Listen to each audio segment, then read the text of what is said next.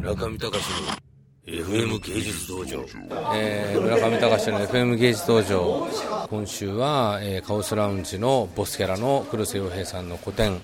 の会場から作家ご本人のお話やそのお仲間さんたちのお話をお届けしたいと思います。黒瀬洋平さんがいよいよベールを脱いで作品がないないと言われていたけどもごまかしましたねうまく。プリントアウトでね。うまくごまかしてしかもあのよくカオスラウンジがあの直面しているコストコスト問題もね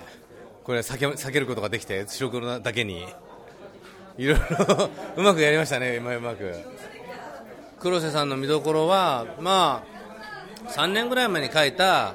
コンセプトキャラクターの目みたいな。まあ結構分かりやすい作品ですよね。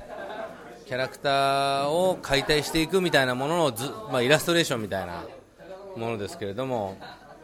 まあ、ここからね最新作はこっちのデジタルの方でしょうけど、まあ、なんかそのカオスラウンジの内部での影響を受け合って若干こう梅沢さんの梅ラボさん的な文脈が入ってきたりして、まあ、でもね黒瀬さんは作家になるのか評論家になるのかっていうのがねあの花からこの番組でも何度も話題になってましたけどまあ作家もねガンガンやっていけばいいんじゃないかなっていう気はしますけどね。村上隆の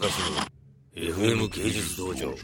黒瀬洋平です。今回古典ミステリーツアーと題してやらせてもらってます。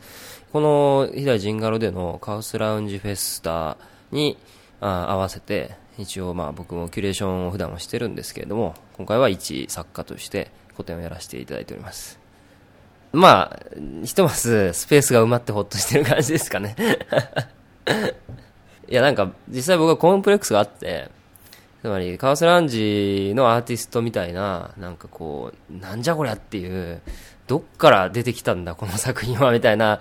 ことがやっぱできないっていうのが、ずっと自分の中でのコンプレックスでもあって、かつ、やっぱカオスラウンジをキュレーションしたいっていうか、自分でコーディネートしたいって思う欲望の原動力にもなってて、まあそこはこう、いいとこと悪いとことあると思うんですけど、まあそれも含めて出たかなとは思いますね。うん、FM 芸術道場。